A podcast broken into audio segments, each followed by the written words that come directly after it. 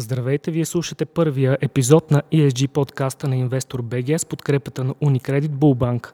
Днешната тема е свързана с изграждането на ESG политики в рамките на бизнеса, с стимулите за служителите да последват този пример и ролята на законодателството като трамплин за подобни политики.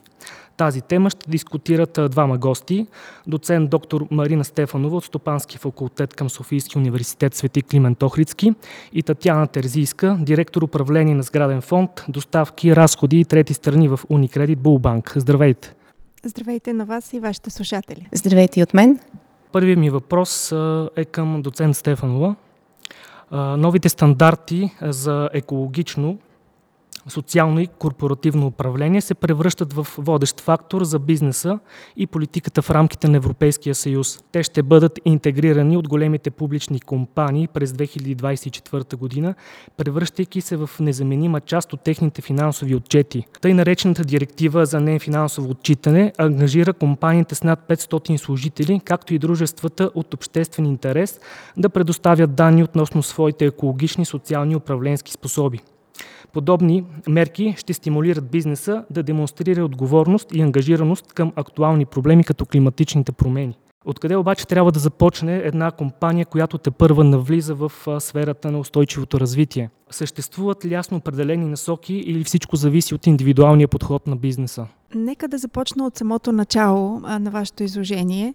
Изключително важен е факта да обърнем внимание, че вече се намираме или бизнеса работи в нова реалност. Навлизането на такъв тип правила а, под формата на директиви или регламенти, това, което видяхме а, в последните три години от работата на Европейската комисия и след това Европейския парламент за създаване на нов контекст, в който ние работим. Регулаторна рамка, рамка свързана с а, въвеждане на нови стандарти, нови разбирания, уеднаквяване на понятията, партньорство между бизнеса, техническите, а, така да кажа, специалисти в различните индустрии и регулаторите. А, за мен беше изключително важно да бъде наблюдавано като процес и всъщност онази директива, която вие цитирате, може да даде старта някога нали, с а, нефинансовото отчитане на много тесен кръг, много специфични предприятия, но днес ние сме свидетели с навлизането на новата директива, която влиза в сила от следващата година, януари месец първи.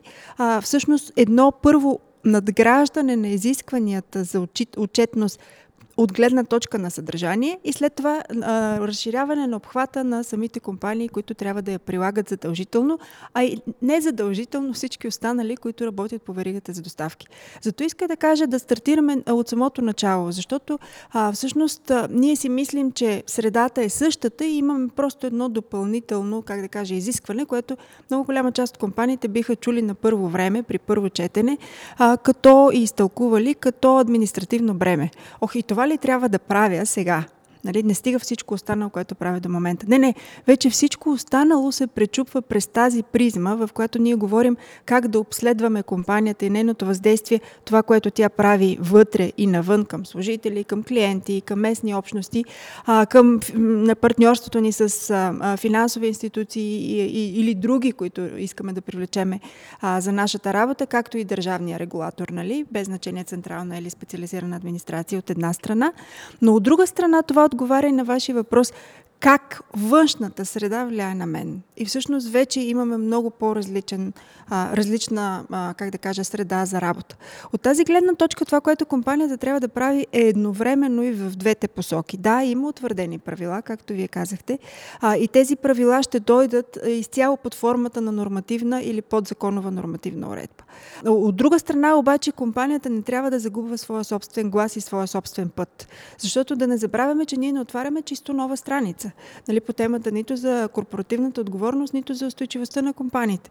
Ние работиме по тази тема повече от 30 години на пазара и това, че вече правилата въжат за всички, е само още една стъпка в еволюцията на този пазар, в който ние искаме не само да съществуваме и да създаваме а, благо, стоки, продукти, услуги за нашите клиенти и потенциални клиенти, но искаме и да решаваме някакви обществени проблеми. А, от тази гледна точка, за мен двоякия подход, в който ти продължаваш да надграждаш, да усъвършенстваш това, което вече правиш, да се оглеждаш в себе си и да търсиш новите възможности, върви по един индивидуален подход, но вече не можеш и да избягаш от външната регулация, от външни, външния натиск, дали по веригата за доставки, дали чрез нормативна уредба, така че да вършиш нещата и по правилния системен начин, да не разчиташ на добрата воля, добрия късмет, а по-високата печалба за дадената година, за да можеш да обърнеш внимание и на екологичните и на социалните аспекти от твоята работа. Тоест от една страна до сегашните разпоредби се затягат и се разширяват за бизнеса, така че да обхване възможно най-много компании, които да последват тази политика. А, аз ако мога да си позволя, бих коригирала думата затяга, защото звучи някакси напрегнато. А, всъщност въобще не говорим за напрегнато. Единственото нещо, което а, за мен бизнеса е съвършен в това да прави е да мери. Защото в момента, в който измерваме едно въздействие, ние можем и да го управляваме. Искаме повече ли другия път да направим, по-малко ли, без значение положително или отрицателно. А изваждането на, на цифри и на така наречените нали, количествени данни в областта на социалните и екологичните показатели и дейността на компаниите доскоро не беше практика. Така че ако под затягане разбираме да бъдем по-конкретни, Добре, нека да затегнем. И ако под затягане разбираме да изискваме не само лицеприятните за компанията факти да бъдат оповестени, ами да дадем една балансирана и обективна картина за цялото и въздействие, без значение какво е то, на текущ принцип, така че да можем да бъдем в час, да проследяваме тези дейности в реално време, аз считам, че това е добра стъпка напред. Следващия ми въпрос е към госпожа Терзийска. Като част от една от най-големите банки в Европа, Unicredit Bull също се ангажира с целите за устойчиво развитие. Госпожо Терзийска, разкажете ни кои бяха първите стъпки, които банката предприе за изграждане на своята ESG политика като организация. Ако е вярно, че най-добре се води чрез личен пример, как започна промяната вътре в Unicredit Bull Bank? Здравейте отново и от мен. В Unicredit Bull Bank стартирахме с набелязването на основните направления, по които ще работим за целите на изпълнение на нашата ESG стратегия. И за целта сформирахме един доста мащабен проект, в който включихме почти всички вътрешни структури на банката. Едно от направленията, по което решихме да работим, беше намаляването на въглеродния отпечатък на самата банка. И по тази тема, за моя радост, успешно ангажирахме служителите.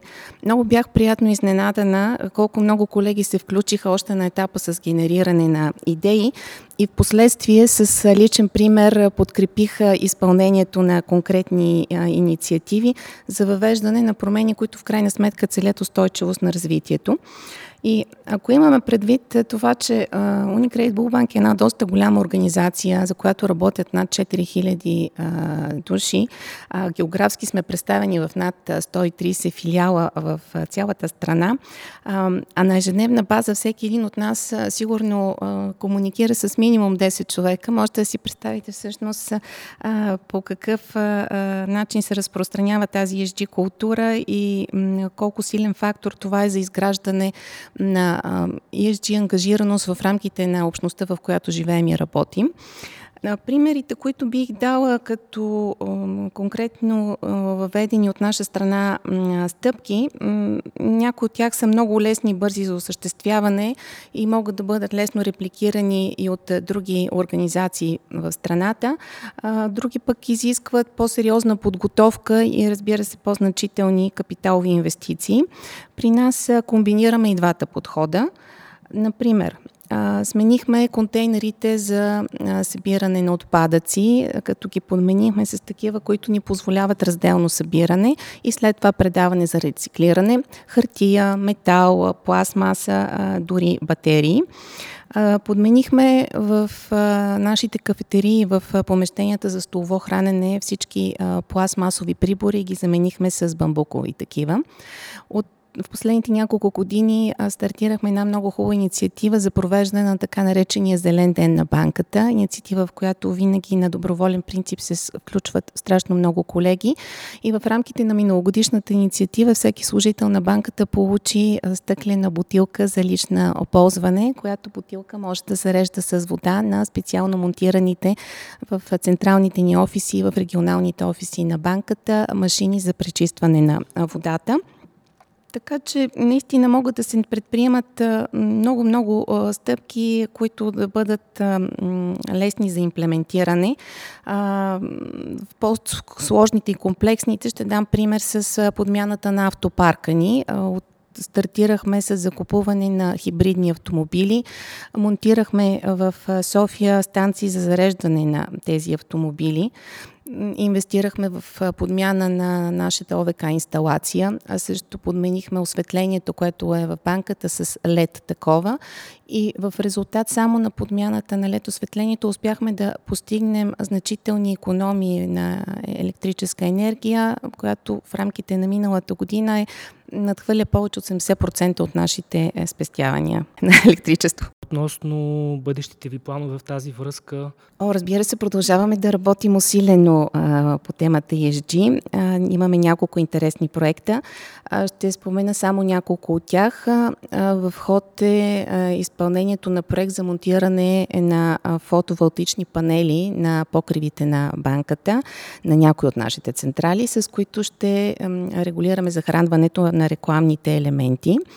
Стартирахме проучване на пазара с цел да видим възможностите за закупуване на енергия от възобновяеми източници един интересен и така с много практично приложение проект, който съвсем скоро ще бъде финализиран е въвеждането на дигитални визитни картички за служители, служителите и разбира се като цяло усилията ни са насочени към промяна на вътрешните процеси в банката. Целим да бъдат максимално упростени, дигитализирани, за да се елиминира ползването на хартия и все повече и повече документите, които се подписват вътре в банката, както и тези, които подписват нашите клиенти, се получават и подписват по електронен канал. Това са много интересни инициативи. Прави ми впечатление, че с така доста, доста широко подхождате и към по-малки стъпки, доста по-масштабни. Въпрос към доцент Стефанова. Според редица експерти, събирането на данни е първата стъпка в измерването на ESG критериите. Как се извършва този процес и принудени ли са компаниите да обособяват отделни екипи, които да се фокусират само изцяло върху а, този проблем? И двете са изключително важни като компоненти за стартирането на един истински процес, въвеждането му в, в компанията. Току-що чухме много добри примери, а тези примери не се случват само а, от един единствен отдел.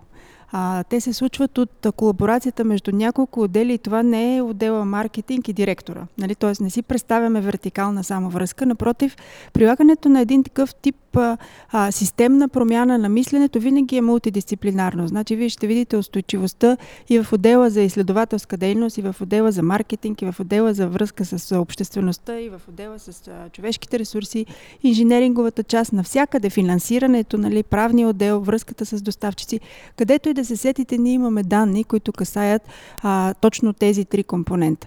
А онова, което за мен е изключително важно и, и считам, че а, винаги е първа стъпка, която и Unicredit направиха някога в тяхното а, начало нали, на пътя, е масовото образоване на вътрешните а, публики, т.е. на служителите. Защо масово? И не казвам нали, под формата на образоване с цел взимане на диплома или някакво висше образование, говоря за такъв тип ограмотяване, в което да имаме достатъчно натрупани данни у хората, така че те да развият чувствителност. Нали, защо е отговора, който ние винаги, е въпросът, на който ние винаги търсиме а, отговор, така че да можем да мотивираме хората. Защо идва само ако той има общ понятиен апарат, в който разбира, че всъщност спирането а, нали, или неползването, да кажем, на хартия за измиването на ръце, не, след измиването на ръце, не е защото а, организацията, видиш ли, сега пък започна да пести от хартия, нали, защото имаме много често такава обратна връзка, а е част от нашия, нашата култура организационна, която води до нещо по-голямо голямо и то не само за намаляване на разходите, напротив за показване за външния пример. Видиш ли, въпреки че това е много мъничко ушкем нещо, външния пример за това, че ние сме устойчиви и за нас гората има по-голяма ценност, когато е гора, а не когато е хартия за еднократна употреба. А, този тип осмислене на всяко един, един компонент от поведението, особено в работата, нали? не говоря за личното поведение, говоря в работата на един, на един човек, дава ясно, как да кажа, разграничаване. Ох, сега каската ли да си слагам? 25 години нищо не ми стане. Днеска ли да си сложа пак чак пата? Вие виждате ли колко е горещо? Нали? Тоест, това е абсолютно задължително. Онова с измиването на ръцете и след това избърсването с нещо без значение дали на силна струя, пара, нали, дали с хартия може или с а, кърпа текстилна можем да помислим. Но това, ако ти си в среда, в която каската е задължителна, да си я слагаш задължително, не можем да го мислим. Нали? Трябва да имаме. И в това разграничението в приповедението на хората не се разбира, ако ти не го образоваш всеки един човек. Той няма как да дойде изцяло образован в твоята среда. И за мен стартирането от тази стъпка дава точно този отговор на вашия въпрос. Къде са данните? Защото много често ние си мислиме, че събирането на данни трябва да отговори само на тези примерно 80 задължителни показателя, които въвежда комисията с новите стандарти. Нали, 80 задължителни, 200 препоръчителни и така. Не става дума за това. Ние самите като служители, които ежедневно работим тази работа, ние ще открием данните ние ще видим неща, които другите не биха могли да разберат за нашата работа, защото те винаги стартират общо за всички фирми, конкретно за дадения сектор, добри практики, нали, отново или нашата география, но не и вътре в самата компания. Така че, за да можеш да ангажираш всички отдели, да съберат първичните данни за тяхната собствена оперативна работа вътре, без да си сложат цетка това пък какво ги интересува, нали? а по-скоро напротив да бъдат колабориращи с колегата, защото да, прав сте, че трябва да има отдел. И този отдел идва без значение дали е половин човек от вече съществуващите един човек, който търсим, за да може да ни помогне да структурираме процеса, или цял отдел, ако ние имаме огромна институция, каквато да кажем е Уникредит, в която ти не можеш да имаш физически само едно лице, което да отговаря за този процес, нали, особено и във външни аудитории и на вътрешни аудитории, това е въпрос на организационно развитие позициониране, но общото изискване да го чуеш този човек, защо съществува, защо му плащаме заплата, какво пак иска от мен, какви са тези срокове, защо пък му е толкова важно елементарни неща или не елементарни, преди да сложим дефиницията, наистина трябва да имаме а, познание вътре в, в самата компания. И такъв тип структури, защото обученото лице, което ще дойде или което ще се дообразова вътре в самата компания и доквалифицира, а, той ясно ще води професионално процес. Има външни стандарти, той ще ги ползва. Има липсва вътрешна експертиза за някои от компонентите, дали да си изчислиш въглеродния отпечатък, дали социално-економическото въздействие. Той ще ги потърси, ще препоръча, ще се избере доставчик, партньор външен, дали ще е гражданска организация, консултантска организация, няма значение. Вие ще наваксате вътрешно липсата на капацитет, който ви трябва поне за еднократните процеси. Но вътре самият човек трябва да има и чувствителността да събере онази данна, която ще направи компанията уникална. И обръщам толкова много внимание да обясня това не защото трябва да го, нали, да го направим по учебник, не. Защото когато по-нататък ме попитате вие или който и да било от нашите слушатели, добре да е и какво от това, ето това е отговор на въпрос. Когато съберем тези данни, ние можем веднага, след много малък канали, защото те са налични, да кажем, ама ние сме уникални в това другото. Ма то няма такъв друг човек, да да направи точно този продукт за точно тия клиенти, примерно, без значение дали са в риск, дали са на място, което е отдалечено. Той се ражда бизнес иновацията, която носи нови приходи. Нали, това са продуктите, които идват, това са новите услуги. Те биха дошли само ако познаваме себе си и собствените си конкурентни предимства, а не от това да препишем. Нали, преписването много бързо в економиката дава изключително ниска добавена стойност. Нали. Дори и смарт копи. Нали пак ти почваш да се бориш на процента, но не излизаш с уникален нов продукт. Уникалният нов продукт идва само от себепознаването, силните страни, а те са вътре в служителите и в процесите на досега работеща компания. Не говоря за чисто новите, но досега работеща, защото те са тези, които трябва да преминат в тази просто, как да кажа, някои наричат зелена трансформация. На мен ми звучи много надут от нали, това, тази дефиниция. А в този процес на преосмислене, всъщност как да помагаме и на социална, и в социалния компонент, и в екологичния. И към природата, да сме по-щадящи и по-в хармония и все пак да се използваме максимално на личния човешки капитал. Разбирам, че а, реално ESG политиката е до голяма степен процес на вътрешно фирмена промяна, която колкото по-голяма част от персонал обхваща, толкова по-ефективна ще е. А, наскоро попаднах на един интересен термин а, процес на оценка на значими теми, и се изненада открих, че това е свързано с множество аспекти на корпоративното управление, както и разглеждане на веригата на създаване на стойност или на всяка дейност на даден бизнес. Може ли да ми разкажете повече за тази тема? Всъщност, вие давате наистина основата, нека да уточним термина, много често ще го видят а, нашите слушатели и като значими, и като съществени. А, едно и също е. Нали? Тоест, ако си мислите вече, законодателството го въвежда като норма съществен, но до сега литература академична или каквато и да била по управление на стандарти, ще чуете и, двете, двата термина. Това е термин, не е прилагателно. Нали? Значимата тема не е прилагателна сама по себе си, трудно се различава. А, и всъщност, а, онова, след като сме събрали като първа стъпка тези всички данни, които не знаеме, кои са и не са ни важни, все едно да се погледнеш в огледалото и да започнеш да регистрираш абсолютно всичко. Не да кажеш кое те прави по-красив, по-възрастен, по-уверен, по... А, а да кажеш, ето това е целият лист от всички неща. А следващата стъпка е така наречения анализ на съществените теми.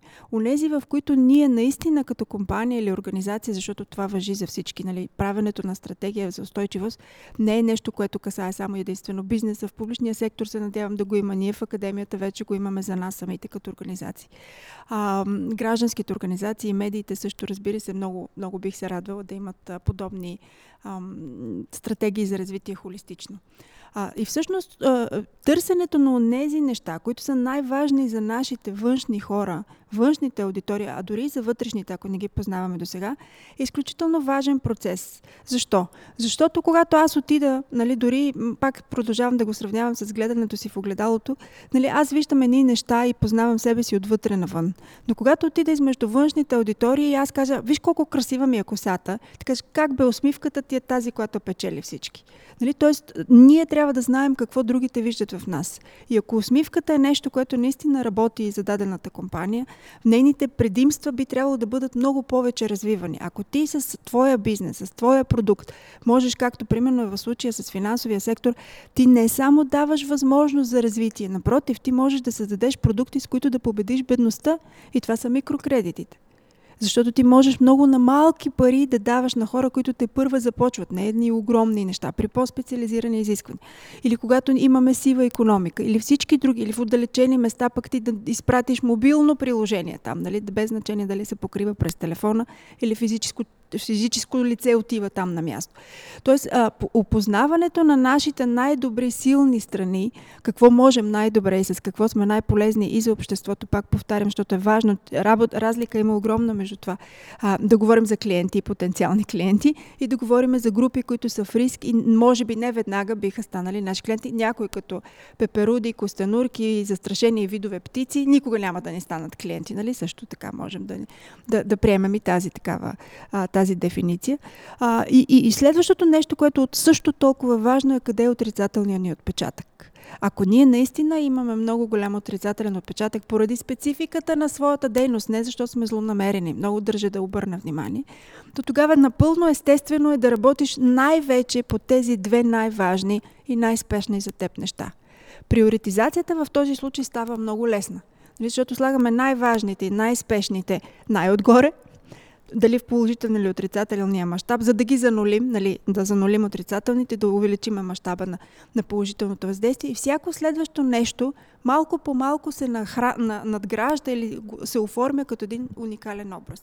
Зато и корпоративната устойчивост отговорност не може да бъде изцяло копи-пейст.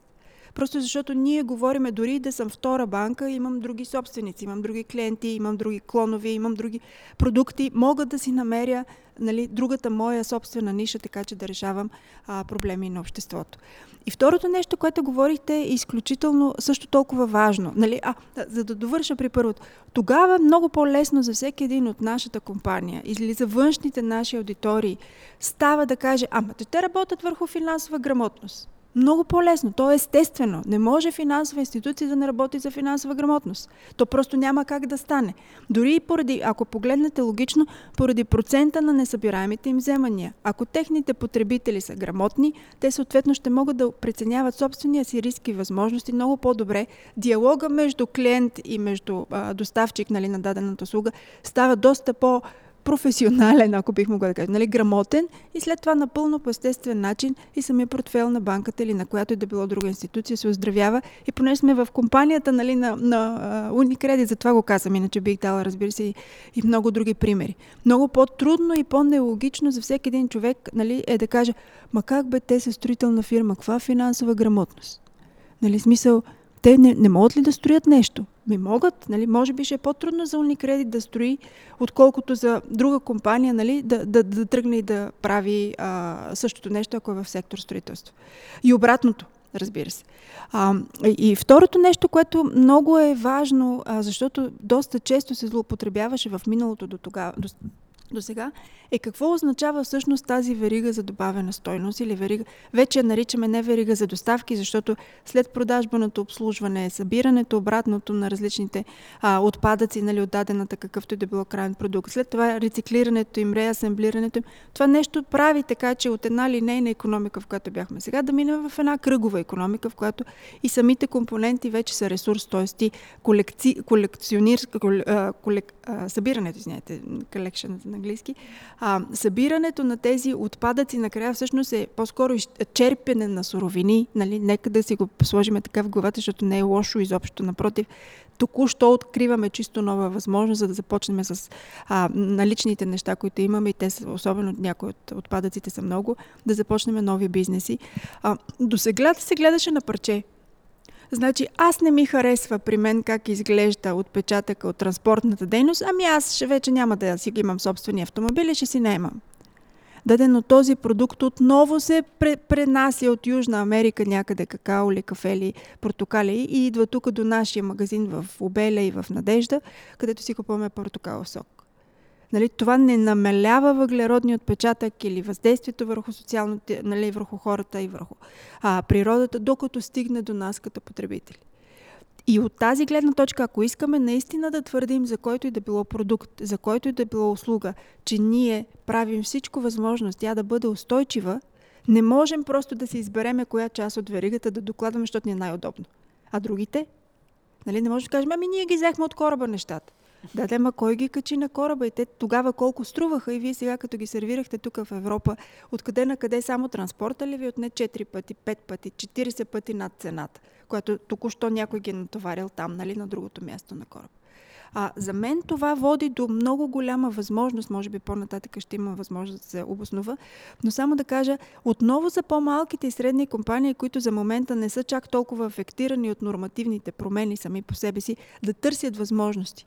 Защото дори и само съкръщаването на веригата за доставки, за да можем да я управляваме – не за да можем, нали, само да я проследим като данни. Не говоря за това дали качеството ще се подобри или повиши.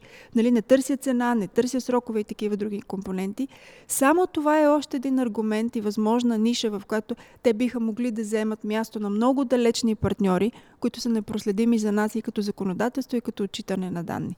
А, така че отново подчертавам факта, много ще се радвам нашите слушатели и въобще колкото се може повече предприятия да видят в устойчивостта изключително голяма нова възможност да се препозиционират и съответно да печелят, може би по различен начин, но толкова и повече, отколкото до сега са успявали. Госпожо Терзийска, как си представяте идеалния офис на бъдещето? т.е. такъв, който да не оказва никакво влияние или минимално влияние върху околната среда и същевременно да осигурява максимални удобства за работещите в него? Идеален офис, може би ми е трудно да си представя, но близък до идеалния. за мен е офиса, който тотално елиминира ползването на хартията, което предполага максимална степен на дигитализиране на процесите. Използват се източници на възобновяема енергия, за да се получи електроенергия. Зелина, много зелина си представям в този офис и около офиса по-разчупени работни пространства. Ние сме свигнали малко с по-сковани такива, поне при нас в България.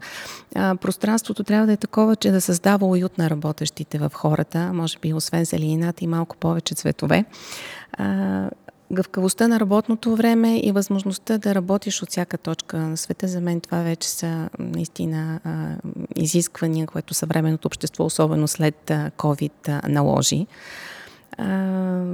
Тук мога да отбележа така с чувство на гордост, че в последните две години Булбанка печели първо място в категорията Зелен офис на зелените Оскари на B2B медиа. И нали, колкото и нескромно да звучи, но за мен това наистина е признание на, на усилията, които банката влага и продължава да влага, за да може да а, бъде по-корпоративно отговорна и да изгражда в обществото а, друг вид а, нагласа към а, всяка една от темите в рамките на ESG стратегията. Това наистина са много интересни, много интересно виждане за подобен офис. Има редица примери. Аз лично се сещам за Китай, където има цели комплекси от офис гради с зелени тераси, които има насъждения от дръвчета, градинки. Така че предполагам, че света върви в тази насока лека по лека. Доцент Стефанова, тъй като европейското законодателство обвързва публичните компании с ESG политиката, фокусът тук пада и върху счетоводството и управлението на персонала. Каква е ролята на тези отдели в екологичното управление? Имат ли някаква по-специална тежест или отговорност в случая, когато говорим за подобни политики? Добре, нека, нека да ги разгледаме по-отделно. От това какво аз разбирам под счетоводство и под управление на персонала и съответно през призмата на устойчивостта, разбира се. Значи, ако говорим за отдел а, счетоводство, ако в него няма финансово управление, т.е. планиране на а, бюджети, търсене на нови инвестиции и кандидатстване, е чисто счетоводния отдел, имайки предвид в стария му така доста по-ограничен, ограничено разбиране, а, което най-често се случва в малките и средни компании, а, без значение вътрешно или аутсорсното. Счетоводните специалисти вече имат доста по-голямо а, как да кажа, доста по-голямо изискване за чувствителност на тези и онези данни. Защото а, онова, което ние си представяме, че ще имаме само като екологично счетоводство с въвеждане на нов софтуер, но той, видиш ли, нали, ще, стру... ще следи енергията, ще следи различните, а, да кажем, източници на, на въздух, замърсяване или пък видовете вода, каква сме ползвали, колко сме ползвали. А, това са неща, които един обикновен, нормален, финансово грамотен човек, тип счетоводител, на финансова информация, няма нужда да прави. Нали? Затова ще си има също такива нефинансови счетоводни къщи, които ще могат да го правят, ако не се прави вътрешно от самата компания. А, онова, което а, обаче за мен е много важно, особено когато тези колеги нали, работят в, а, в помощ на управителите да могат да формулират себестойност на продукта, например, е той да разбира спецификата на разходите. Защото когато ти тръгнеш да произведеш единица все едно какво, в нея влизат много-много компоненти. Един от компонентите, който влиза много често са така наречените разходи за офсетване на различни видове а, замърсявания.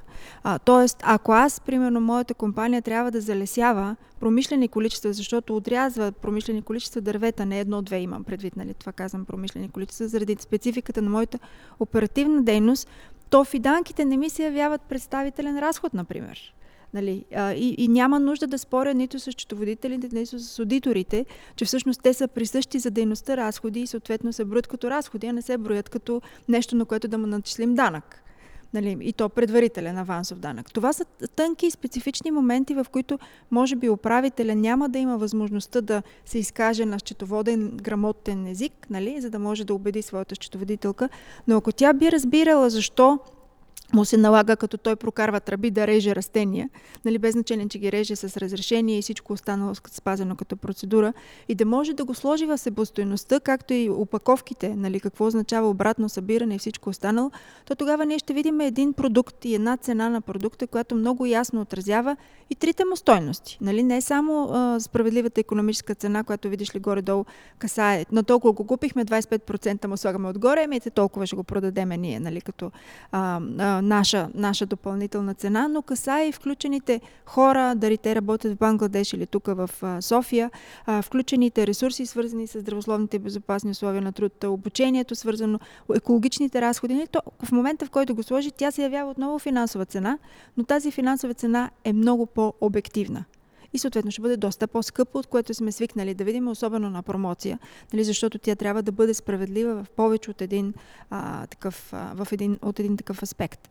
Това за мен е предизвикателство за счетоводителите сами по себе си за момента и пак е необходимо една не казвам, едно минимално ниво на ограмотяване, ако мога така да, да се изразя, а не допълнителна дипломна квалификация или видиш, те ще инсталират чисто нов софтуер, който ще ги кара и това да, нали, да регистрират като дейности. А, ако гледаме в структурирането на самите отчети, сами по себе си, а, за мен компаниите, малките и средни компании, а, ще имат много по-малко като критерии за изискване нали, за, за отчетност като данни и те най-често ще бъдат или защото те имат добавена стойност, или защото някоя голяма компания, с която те работят по веригата за доставки, им изисква определен набор от, примерно за енергия или за някакви други ресурси, им изисква допълнителна информация, за да могат те самите големите компании да си попълнят задължително нали, изискваните от тях данни вътре в големите им отчети. Тоест, това ще бъде натиск. А, това не съм убедена, че счетоводителите биха се чувствали комфортно, ако нямат допълнително образование, но считам, че ако имат такова, не е голяма драма да могат да се справят и с тази данна. Дали ще искате друг въпрос или ще се нали, създаде допълнителен отдел във всяка една външна счетоводна къща. Когато говорим обаче и включваме и темите свързани с планиране, защото счетоводителите не планират, нали, много е важно да го кажем, темите свързани с финансово управление и планиране, то тогава е изключително важно да имаме много грамотни колеги. А, защото тук а, вече търсиме възможности за финансиране. Това означава партньорство с банките, партньорство с инвестиционни фондове, търсене на стратегически партньори, такива от моята индустрия, с които искам да раста, или привличане на акционери нови, нали, прилистване на борста. Това са все неща, а, които за мен а, изискват много голяма грамотност и тогава човекът наистина трябва да бъде ESG. Нали? Тоест, той не може да си позволи просто това да му бъде а, една десета от експертизата или трябва да са двама. Един такъв, един онакъв, с които а, да работят заедно. А, когато, така че това е нещото, което си представям. И, и по-голямата част от българските компании, следвайки добър международен опит, особено ако те са а, нали, част от големи международни а, корпорации, въвеждат единна стратегия за бизнес развитие. Нали? Има и ежип компонент или има глава или каквото и да но то е едно – Нали, то е част от общото развитие на компанията, защото парите са едни, рисковете са едни, когато ги разглеждаш холистично, те си помагат или нали, една спрямо друга се на, на, стават по-тежки, нали, в зависимост от, от едното и от другото. А, аз не бих взела решение в областта на фасилите, къде да си сложа офисите, ако не знам каква е, какъв е риска нали, на, на мястото, където ще ги прави. Ще питам за физическа и рискова среда. Друг колега, ако аз това не е част от моята работа, или пък финансистите пада ли му, не му ли пада цената, като е толкова рисков, той има земетресения няма, има жеги няма. Нали? Тоест това са неща, които се взимат като колективни решения. Затова и стратегията би трябвало да е обща. А като говорим за човешките ресурси, нали, или за човешкия капитал, или както вие го казахте в отделите за управление на хора, а, тогава отново имаме нали, два-три слоя, ако бих могла да кажа. Едното е на много базово ниво и то е свързано с така наречените стари, вечни, извечни услуги ТРЗ. Нали? Тук имаме само колекция, колекция на данни. Нали? Колко е а, хората отсъстват, колко болнични, колко майчинство, колко не знам си какво. Дори само проследяването на този тип информация, ако един човек без значение дали има или няма чувствителност е по-буден, нали, ще може да кажа, абе, тия хора не идват въобще на работа, ти какво ги правиш, биеш ли ги, какво ги правиш. Дори в неформален разговор може да се види дали от какво страдат, от мързел, страдат от използване на системата или просто може пък да има скрит някакъв такъв а, фактор, който нали, да прави средата по-нездравословна сама по себе си. А, което веднага е наша тема, нали, защото разглеждането на, на такъв тип данни едно е събирането им само отчитането, но анализа и повишаване, подобряване на политиките, взимане на мерки вече ти дава така наречената система за ранно сигнализиране, която е част от колегата ESG, нали, ако се гледа той като общо, който може и развива социалния компонент с или без колеги от човешките ресурси. Защото много често в компании, които до сега са били по-така, нали, както е примерно финансовия сектор, с повече хора, по-малко машини, а, ние имаме базиране на темата за устойчивостта в а, отдел човешки ресурси. Оттам тръгваме. Нали? После можем и да имаме отделен човек, но оттам се тръгва, защото това е най-големия а, асет или актив нали, на самата компания сама по себе си. Така че те със сигурност би трябвало да се научат да разпознават и тези данни и не на последно място да си колаборират с останалите колеги. Да, хората са най-важното, но тук говорим и за околна среда. Нали, околната среда, парите и хората вървят в баланс. И когато един колега от отдел човешки ресурси разбира от човеци, нали, което това му е професията, би трябвало да се умее да потърси синергия с другите два стълба, така че отново да изкара бизнес възможностите. Той просто не е свикнал да мисли по този начин, както инженера, никога като не сме му задали да направи реасемблиране на дадения продукт, той не е мислил за него. Ако му кажем направи, че да се реасемблира, добре бе, естествено, че ще направи. Тоест, просто не сме задали въпроса, не сме получили отговора. Пак стигаме до извода, че тук ESG политиката среща вътрешно-фирмената оптимизация или по-скоро огромотяване, както казахте. Тоест, това е задължителен процес, през който трябва да премине бизнеса. Това е една от много важните причини, която през последните няколко години много а, системно и доста, как да кажа, натъртвам на факта, съжалявам, че отново взех думата, за да натъртя на факта, че ние не можем изцяло да аутсорснем устойчивостта извън компанията. Да, пак повтарям, има услуги, които са специализирани и ние можем да ги направим по този начин. Но ако ти искаш да работиш в устойчива компания, тя не може да бъде външен етикет. Тя трябва да бъде вътрешна стратегия, вътрешни продукти, вътрешни процеси и комп... хората, които са вътре, да разбират за какво и да реч. Не може да е привнесено отвън. Това не създава ли препятствия, примерно, пред по-малкия бизнес, в случая, който не разполага с такива ресурси, примерно, който разчита на външни, на на външна помощ?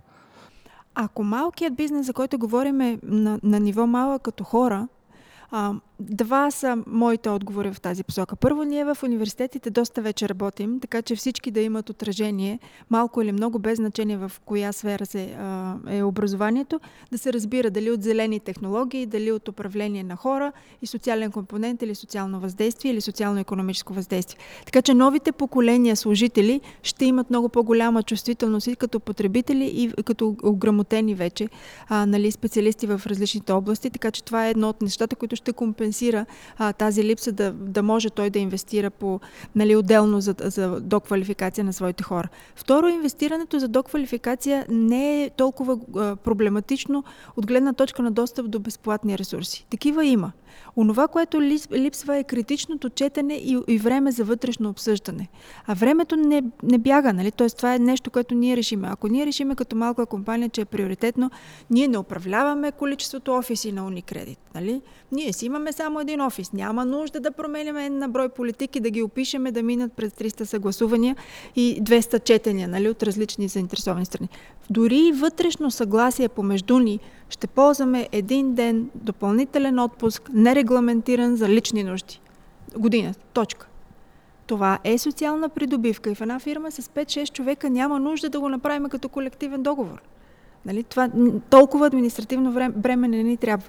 Но осмисленето на нещата, че те са част от една обща картина, в малките компании може би е важно просто да стане под формата на диалог, но да, се, да е целенасочен този диалог, когато хората са леко поне прочели нали, по темата, без значение, че не трябва да платят на външни скъпи а, обучения, защото те няма да се избият. Тоест тук а, търсим един по-широк професионален профил, а, като нали, вече за отделния служител. Просто малко по- широко скорен професионално с а, повече познания, за да може да случая да реагира, когато му се налага да, да върши допълнителна работа, която е свързана с тези политики. Да, нека да го кажем така в началото, макар че пак ви показвам, аз не считам, че това е допълнителна работа. Това е същата работа по различен начин, защото сме взели още две-три неща в предвид. Нали, това е единственото, което, на което обръщам внимание. И това не се случва, нали, не всички хора са го мислили, защото не всички са били настроени по този начин до сега. за това ни трябва допълнителното образование нали, по тази тема.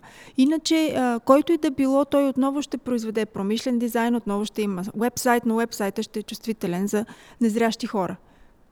Добра практика, която вече се превръща в норма. Нали, тоест, ще имаме безопасна среда, но тази среда ще включва и ако имаме човек с увреждане вътре, да бъде и той да се чувства също толкова комфортно в работната си среда, колкото и другите.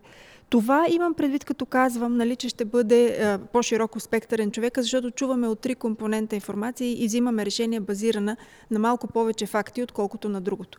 А, иначе за тесните специалисти аз считам, че те ще намерят най-бързо реализация, защото дори и в момента глада или за ESG специалисти, нали, сами по себе си като профил е много голям, или за тесни специалисти, които да направят този преход в кръгова економика, дали в текстила, дали в хранително-вкусовата промишленост, дали в строителството, дали в финансите, също е толкова голям. Защото този майндсет, тази нагласа помага в момента да създадеш иновациите, които да привлечат парите към конкретната компания, така че тя да е напред в, в новия тип економика. А следващия ми въпрос отново е към вас. Въпреки липсата на единен метод за измерване на ESG критериите, съществуват редица инструменти за оценяване. Един от най-широко разпространените глобални стандарти за публично отчитане принадлежи на глобалната инициатива по отчетност. Какво е характерно за този метод и как бизнесът избира най-подходящи инструмент за измерване на подобни критерии? Нека да започна отзад напред отговора на този въпрос. А как бизнесът избира как да се отчита? Ако говорим за голям бизнес, както стана ясно, особено ако такъв, който работи на територията на Европейски съюз, вече имаме нова директива и към новата директива имаме стандарти. Стандартите към настоящия момент са 10 общи като плюс а, един, като от тук нататък за секторно специфичните първите десетина са готови, очакваме те да бъдат 46 до края на производството им. Тоест почти няма да има индустрия, в която да не знаеш какво да отчиташ. Чисто по нормативен път. Ще искат малко данни допълнително, но пак ще има достатъчно, така че а, компаниите да са напълно ориентирани, особено с а, обясненията, които има към всеки един от тези показатели. А, аз лично не се притеснявам от това. Нали, онова, което м- за мен е, нали, така е по-важно, когато тръгнем да избираме стандарт, по който ние не сме част от тези, които са задължените лица, а, бих предложила няколко така първо, първоначални а, фактора, които да определят нашия избор. На първо място, ако сме направили този анализ на съществените теми, за които говорихме преди малко, то тогава всички показатели, които са излезли за нас да бъдат важни, да бъдат сложени, да бъдат измервани и оповестявани. Защото дори да не го пише в стандарта, ако моите заинтересовани страни, моите клиенти, моите служители го искат да го знаят, аз искам да им го кажа. Не, аз не го крия, няма нужда и без това го правя. Така че аз бих искала да отговоря на тяхната потребност да бъда прозрачна компания. А, от тук нататък, второто нещо, което бих разчитала задължително, това е кои мои а, такива индикатори биха дали конкурентно предимство по веригата с доставки. Ако ми кажат, очитай енергия всичките видове, или очитай почва, или а, вода, аз веднага ще почна да отчитам, защото, примерно, голямата компания, която, към която аз искам да продавам, тя, тези неща за, тя, за нея са много важни. Перфектно. Значи това за мен се явява допълнително не административна тежест, ами възможността за конкурентно предимство на фона на цена, качество и така срок за доставка. А, и третото нещо, ако аз принадлежа към индустрия или към география, нали, която за мен е важна. Тоест, ако аз работя на територията на Пазарджик, в Пазарджик са казали, измислям си, сега спекулирам, а, че имаме много висока безработица, а, или че имаме много голямо етническо разнообразие на хора, които живеят там, или висока или ниска квалификация, това са теми, които са важни за общността. Аз бих искал да покажа моите хора какви са.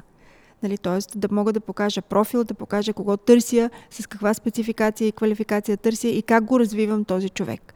А, така бих отговорила и на нуждите, нали, да, да покажа, че съм полезна за общността, в която работя. А, така бих си формулирала нали, за индустрията. Ако индустрията задължително има, примерно, някакви, както е, да кажем, алкохолната индустрия, тя винаги има отрицателно отношение. Винаги бих давала повече данни, за да мога да покажа, че не само произвеждам качествен, ами и отговорен алкохол и въпреки това се боря с алкохолизма сам по себе си или не насърчавам а, редовното пиене или каквото и да било друго, което би могло да има отрицателно, отрицателно въздействие от моята стопанска дейност. А, от друга страна, говоряки вече за големите компании, компании, вие сте прав, че GRI беше най-стария, най-големия, най-използвания и най, ако бих могла така да, да, да дам експертна оценка, задълбочения стандарт световен. А, натрупаната база данни от отчети, които са изготвени по а, стандарта GRI, особено и в двете нива, нали, но особено в компрехенсив, е почти на ниво учебник, нали, за дадена индустрия или за дадена компания. Така че този стандарт няма да отпадне. Той е в основата на всяка една друга регулация, която виждаме в последните 5-6 години. Дали това е Африка, Южна Африка, дали това са борси борсите в Лондон, в Нью Йорк, дали това са Европейската комисия или пък а, други международни стандарти, примерно американските, а, за мен те са основополагащи компания, която вече е докладвала по тях и е внедрила процеса на събиране и обработка на данни през този стандарт, няма да има никакъв проблем да отговори на всяка едно задължително изискване. Когато обаче говорим за други компании, които не са ползвали, защото имаше такива много, които не можеха да съберат адекватното количество данни, необходимо, нали, изисквано от GRI, а, тогава ние бихме гледали и аз бих насърчила компаниите просто да си гледат правната норма, правната рамка. Европейската комисия одобри сега в началото на август официално стандартите, които са европейски стандарти за отчитане на устойчивостта. Те са много, бих могла да кажа, съответстващи на другите международни стандарти, така че имаме и когато а, аз отчитам по европейски стандарти, пък някой иска да работи от щатите с мен, имаме такива таблици, които за нас се наричат крос-референтни таблици. Няма значение, казваме колко литра е равен на един галон. Нали? И това е напълно достатъчна бърза единица за нали, трансфер на, на самата данна от единия на другия, на другия стандарт. И преди хората да са се загубили в тия стандарти, нали, много държа да обърна внимание, а, че всъщност целият свят в момента върви към единен стандарт. Както имаме международните счетоводни стандарти, така ще имаме нали, за финансовата информация. Надявам се много по-скоро ще имаме един а, стандарт за нефинансовата информация. А, това озряване, за да стигнем до него, не е въпрос на техническа спецификация, а по-скоро компаниите да напаснат в цялата верига за доставки по еднакъв начин методики за мерене и за а, така бенчмаркване, нали, кое е редно и кое не е редно в дадените индустрии. Не се притеснявайте, е моя личен съвет. Започнете възможно най-скоро.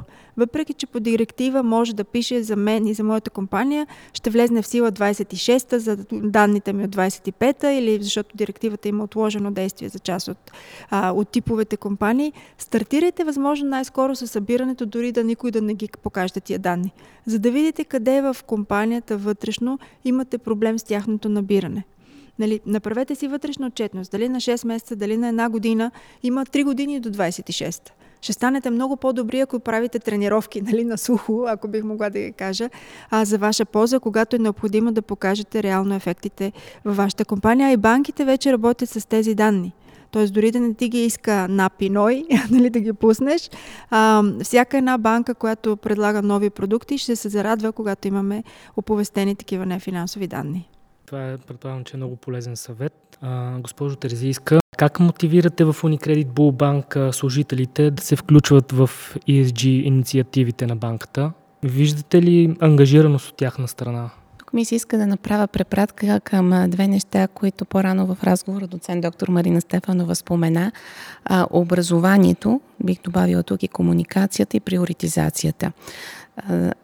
За мен лично високото ниво на ангажираност, което успяхме да постигнем вътре в банката от страна на нашите е, колеги се дължи до голяма степен и на мащабната образователна програма, която беше предприета съвместно с, в сътрудничество с Стопанския факултет на Софийския университет, а, така наречената ESG Академия, която започна през 2021 година. Аз лично имах възможността да съм част от втория випуск, който а, обучението се провеждаше на английски язик и искам сега да използвам възможността лично да благодаря на Марина за интересните лекции, особено тези посветени на кръговата економика. Те ми бяха наистина много интересни залагаме, а, освен на образованието и на а, активната комуникационна кампания, защото а, идеите са много и в, а, когато имаш много идеи е въпрос и на преценка а, и на приоритизация, кои ще избереш, в зависимост от това каква е крайната цел, която искаш да постигнеш. В а, практиката, а, практиката показа, че м, инициативите, които са свързани с демонстриране на социална ангажираност, са тези, които най-лесно успяхме да спечелим а, колегите за каузата ESG. А, инициативите от тази, която вече споменах, а, зелена, а, Зеления ден на банката, който е посветен на почистване и благородяване на различни, на природна среда, различни обекти в страната. Също събирането на така наречените капачки за бъдеще. Много бяха активни колегите и тук. Организирахме централизирано събиране на стари уреди, които след това се предават за рециклиране. Всичките тези идеи беше много лесно да спечелим ангажираността на колегите. А получавате ли от тях идеи за подобни инициативи? А, да, още в самото начало, когато стартирахме с изграждането на ESG стратегията на банката, а, ние се опитахме bottom-up да съберем идеи от колегите и а, всички бяха много а, активни. Честно казвам, това ме изненада, а, макар че в а, една инициатива за събиране на идеи най-трудната част се оказва, че въвеждането в практиката на идеите, но пък хубавото беше, че имаше и много доброволци, които да, да се включат. А, имаме идеи, които са складирани планирани, чакат момента да бъдат реализирани, така че те първо имаме да, да случваме нещата. Редица големи международни компании много често биват обвинявани, че а, така публично се ангажират с а, екологични инициативи, но на практика не изпълняват вече от, заложените от тях цели. А, доцент Стефанова тук говоря за така станали доста популярен термин greenwashing, намерих като превод на български зелено измиване, но предполагам, че има и други варианти а, за превод. А, до каква степен а, това възпрепятства ефективното прилагане на ESG правилата и, и съществуват и съществува ли някакъв начин за справяне с този проблем за момента? Или все още компаниите, така ще го кажа жаргонно, правят каквото си искат? Начин съществува. Пише го в правната уредба. Всъщност през март, в края на март, Европейска комисия а, оповести поредната си а, директива, която всъщност а, ще бъде, тя се нарича Green Claims Directive или директива, която касае оповестява това а, зелените, как да кажа, в момента просто не се сещам за българския, официалния български превод още го няма, а, да за българския превод, но по-скоро когато прет, претенции, да, извинявам се, думата е зелени претенции.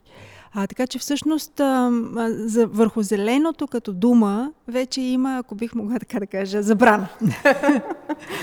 а може да си зелен при много определени изисквания на какво точно зелено, какво означава това, кой ти го проверява, кой ти каза, че си зелен. Сега ще разкажа малко повече за нея.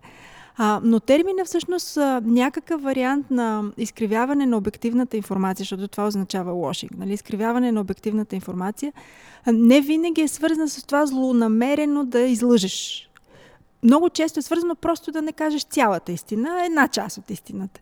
И се използва във всичките компоненти на устойчивостта. Нали? Използва се като green, използва се като social, sustainable по някой път, SDG, нали? защото заради глобалните цели за устойчиво развитие, а, които в момента работим целия свят.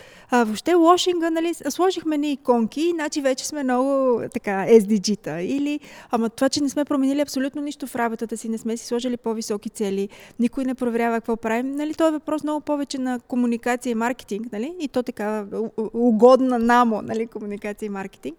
И много по-малко от това, че това, което е написано в текста, нали, не е верно. Верно е. Нали, нито една компания, особено в годишните си отчети, които са един от най-официалните актуални а, а, така, източници на първична информация за, за това, коя е компанията, не можем да го избегнем. Нали? Тоест има го. А просто този вариант на да кажем от 10 показателя за човешките ресурси, да кажем 2, защото те са хубави, а пък другите 8, ако можем да не ги кажем, защото никой не ни кара, нали, вече има два инструменти, с които очевидно това а, не може да се пребори. И първото е, е, ще се пребори и първото е с това, че имаме един стандарт за отчетност. Ако 10 показатели сте в областта на човешките ресурси, трябва 10 цифрички да покажеш с еднакъв размер да ги покажеш, не едната а, шрифт 8, а пък другата шрифт 68, нали? А, и така че човека чисто и комуникационно да не се манипулира, ако бих могла да кажа, при възприемането на информацията. А, просто и вие, когато отидете и четете нали, годишен финансов отчет, топ, там са две таблички, гледаш табличките, всички са наравно. Не можеш да избягаш. Дори отпред да си прочел колко хубаво било нали, на, на годишния отчет, виждаш ли какви първи две цифри искаме да комуникираме. Това е едното. И второто в тази, а, така, с тези зелени претенции, нали, в а, директивата, която предстои, която в момента се нали, минава процес на съгласуване, а, всъщност е изключително тежко да бъдеш и да наречеш нещо зелено. Става също толкова като изискване тежко, както примерно органично. Нали, тоест, ние трябва да имаме вътрешно внедрено много ясна дефиниция за дадения продукт. Какво означава зелен прозорец, какво означава зелен телефон, какво означава зелена врата, зелено обаждане или всичко нали, в продуктите в услугите. Да имаме пълен, пълен а, така наречен, а, което е много старо изискване, а, оценка на жизнения цикъл на продукта. Т.е. какви са му суровините, каква му е преработката, след това как изглежда в крайен продукт опаковане, след това рециклиране. Всичкото това да бъде описано структурно, да може да бъде проверявано от външен, третен, независима страна, като одит и това да бъде част от сертификата на самия продукт а, и съответно да бъде през цялото време управлявано от професионален екип вътре в компанията. Тоест, аз лично от тук нататък много бих внимавала нали, какви епитети ще залепя нали, към моите продукти, не заради друго. Първо, защото има глоби, нали, е предвиждано. Второ, защото това е публично оповестяване с, под формата на отнемаме ти правото, да, имаш такава претенция. Нали? И трето, защото м- за мен лично нали, нямаше нужда да се стигне до тук, а, че да имаме чак толкова. Но, но комуникационните специалисти по някой път в желанието си, нали, пак казвам, е, използването на термин спрямо използването на епитет художествен е много трудно разграничимо за недостатъчно чувствителния потребител. Защото голяма част от компаниите, ако погледнете какъвто и да било продукт, те слагат пет на брой лейбълчета. Нали? Пък то кръгова економика, пък пластмасата се рециклира, пък е направено от такъв тип пластмаса. Нали? Тоест те описват достатъчно много неща на, или пък липсват. Нали? И ние като потребители трябва да имаме тази и грамотност, и чувствителност, дете да ми каже без захара, вътре да пише глюкоза, свилоза или всичко останало, каквото са накликали нали, хората, за да създадат продукта, да може да бъде споделена отговорността. И с тази директива и с изискването вече зеленото да бъде наистина доказуемо а, като, като съдържание, какво точно включва, считам, че този проблем ще бъде напълно отпаднал от следващата година, защото в сегашните комуникации вече не се знае, но в момента, в който директивата стана ясна като съдържание, голяма част от компаниите ще оттеглят думичката от продуктите си, преди да могат да претендират за нея. Аз стигам до извода, че този процес на устойчиво развитие трябва да върви ръка за ръка с законодателството, за да не се повтори. Аз лично се сещам за въвеждането на схемата за търговия с въглеродни квоти, когато имаше злоупотреби. И за да се избегнат и да се избегне подобен сценарий в случая, трябва наистина конкретно законодателство, което да постави рамки на бизнеса. Ами по принцип, въпреки че съм юрист по първо образование, не съм а, голям привърженик на законите като единствена форма на промяна или формиране на, на средата, в която работим, защото а, ако ние не сме със съзнанието, че тези закони за нас а, носят добавена стойност, че те ни помагат да живеем по-добре, много често се противим нали, самите ние да ги спазваме. Така че с или без писаните закони, те в момента единственото, което ни дават е да създадат усещане у всички нас, че това е важна тема. Нали, аз за това благодаря на, на, на нормотворците, нали, колеги, а, то, които отделиха толкова много време, защото това е изключително големи усилия. Да кажеш как някой е добър, как някой е устойчив, как някой е зелен, това изисква много тънка спецификация да минеш през добрите нрави, през а, общия разум, нали, така, разумността на хората като такива и да сложиш конкретни изисквания, къде точно е границата и не прекаляваме ли, също нали, е, е важно да можем да я ограничим. Затова е постъпателно. Но пък от друга страна, позиция позиционирането на устойчивостта в а, така голямото, там важните теми на, на, на дневния ред на обществото е много голяма крачка напред. А, и считам, че ще видим след няколко години ефектите от тази, от тази крачка напред. И ако инструмента е задължително а, нормативно съответствие с съответните глоби, добре, нека да бъде така. А, пак да се върнем на темата за актуализацията на директивата за нефинансово а, отчитане. Тя ще, се, ще ангажира малките и средни предприятия да предоставят своите ESG доклади от 2026 година, като наличната информация трябва да съответства на европейската система, обединяваща екологичните, устойчивите економически дейности или така наречената таксономия на Европейски съюз. А, какъв ефект а, ще имат тези нови правила върху бизнеса и какви пътища на адаптиране съществуват пред него? А, ако мога съвсем малка корекция да кажа, новата директива, всъщност, нали, действащата в момента е за нефинансово отчитане, новата се нарича а, директива за а, оповестяване на информация, свързана с устойчивостта. Казвам го, за да може колегите, когато търсят по ключова дума, да търсят устойчивост, а не, информация вече.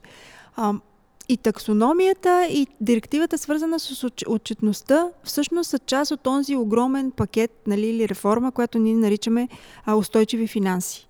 Те вървят заедно ръка за ръка. Ти не можеш да а, кажеш а, инвестирайте в зелени дейности, без да подпомогнем а, финансовите специалисти, кое е зелено и кое не е зелено. Нали, те трябва да имат, когато тръгнахме да насърчаваме и да избираме този път на а, зелена и кръгова економика, трябваше да създадем тези инструменти. Всъщност за хората, които ни слушат и нали, не са за първи път се сблъскват с термина таксономия. Таксономията е една проста класификация на това, кои економически дейности или инвестиции, дали това е сгради, дали това е в машини, производствени процеси или продукти или суровини сами по себе си, са зелени и кои не са. Нали, т.е. тези, които не са, се третират не, че трябва да са забранени всичките. Напротив, ние не можем да станем чисто зелена економика или чисто кръгова економика. А на 100% няма и економически смисъл от това и социален смисъл от това. А, по-скоро онова, което е много важно да се обърне внимание, е, че на тези, които са дейностите или в преход, или, нали, защото от прехода от кафяви към зелени дейности, ако мога така ги дефинирам инвестиции, а, можем да сложим едни основни характеристики, те трябваше да бъдат описани.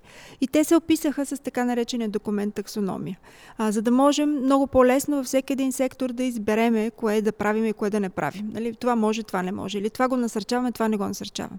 В това даваме по-леки кредити, имаме по-низки лихвени проценти или нямаме такива. В онова нямаме. Нали, то знаете на къде ще вървят и пари парите, не само а, околната среда.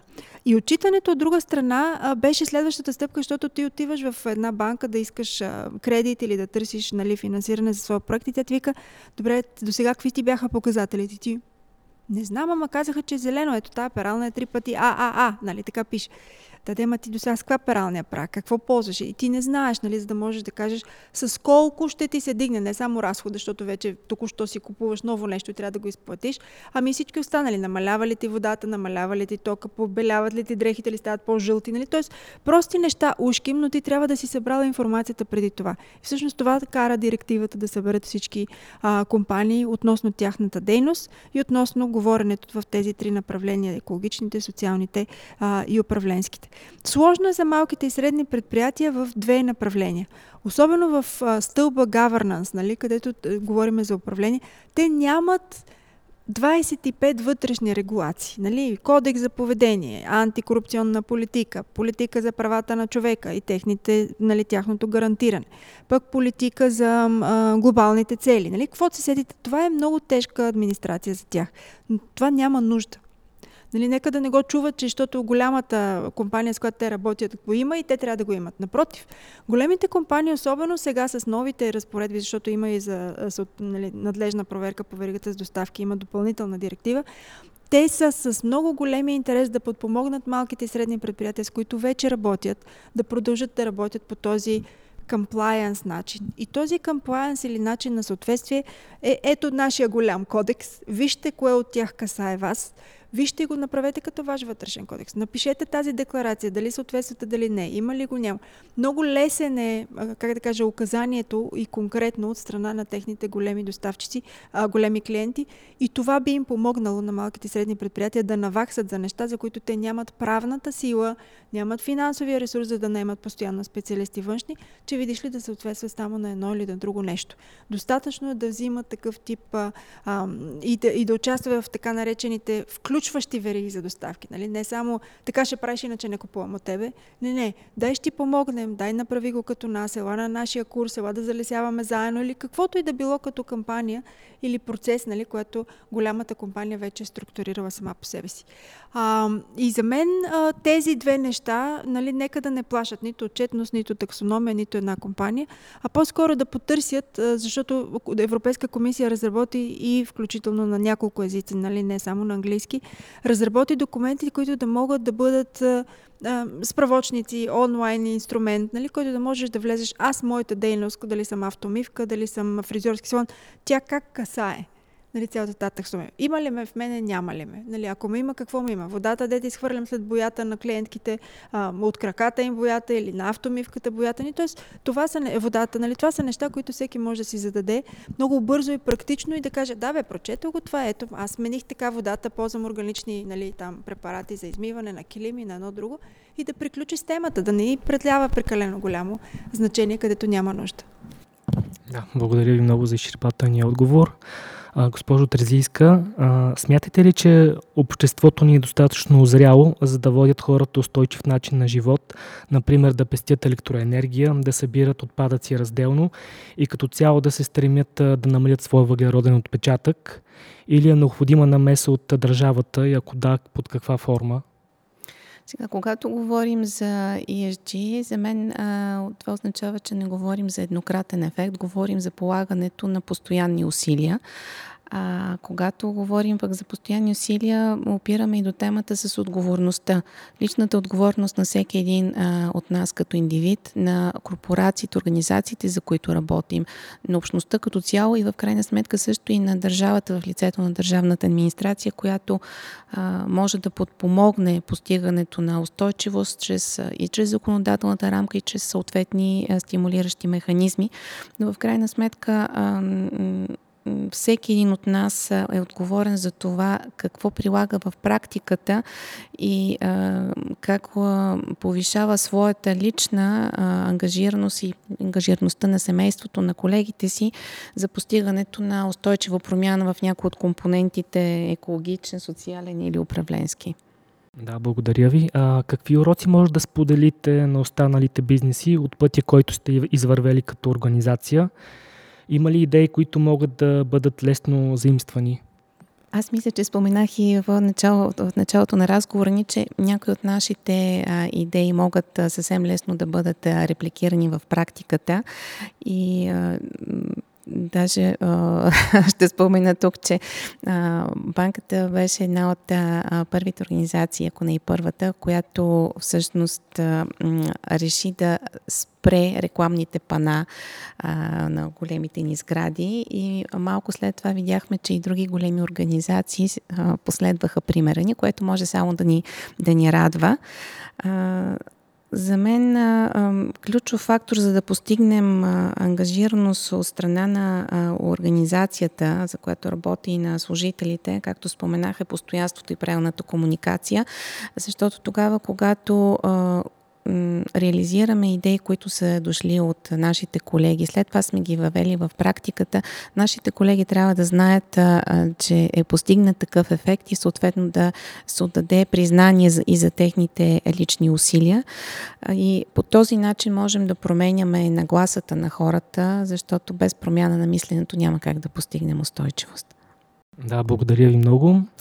Благодаря на нашите гости. С това дискусията приключва. Благодаря на доцента Марина Стефанова от Стопански факултет към Софийски университет Свети Климент Охридски и на Татьяна Терзийска, директор управление на сграден фонд, доставки, разходи и трети страни в Unicredit Bullbank. Вие пяхте с първия епизод на ESG подкаста на Инвестор БГ с подкрепата на Unicredit Bullbank. Може да следите останалите подкасти от серията във всички подкаст платформи. Благодаря ви.